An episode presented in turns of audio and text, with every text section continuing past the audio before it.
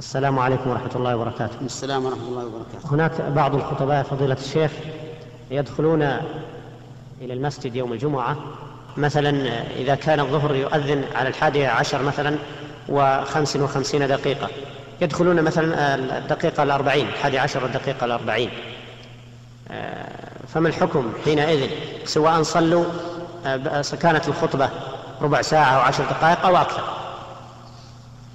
يعني يدخلون المسجد ويجلسون. نعم لا يبدأ بالخطبة. آه. يبدأ بالخطبة. يعني نعم. يعني أنه يخطب قبل دخول الوقت. نعم. هذه المسألة يعني الشروع في الخطبة والصلاة يوم الجمعة قبل الزوال فيها خلاف بين العلماء. منهم من قال إنه لا يجوز حتى تزول الشمس. ومنهم من قال إنها تجوز.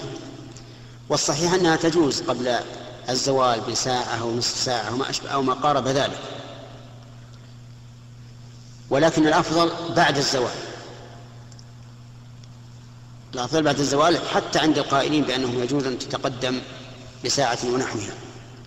وذلك لأن المؤذن إذا أذن وسمعه من في البيوت فإنهم ربما يتعجلون فيصلون الظهر. فيحصل بذلك غرر للناس. ثم إن زوال الشمس بالاتفاق شرط لإيقاع صلاة الجمعة على وجه الأفضلية. لكن من العلماء من أجاز التقديم على الزوال ومنهم من لم يجز. لكنهم متفقون على أن تأخيرها حتى تزول الشمس أفضل.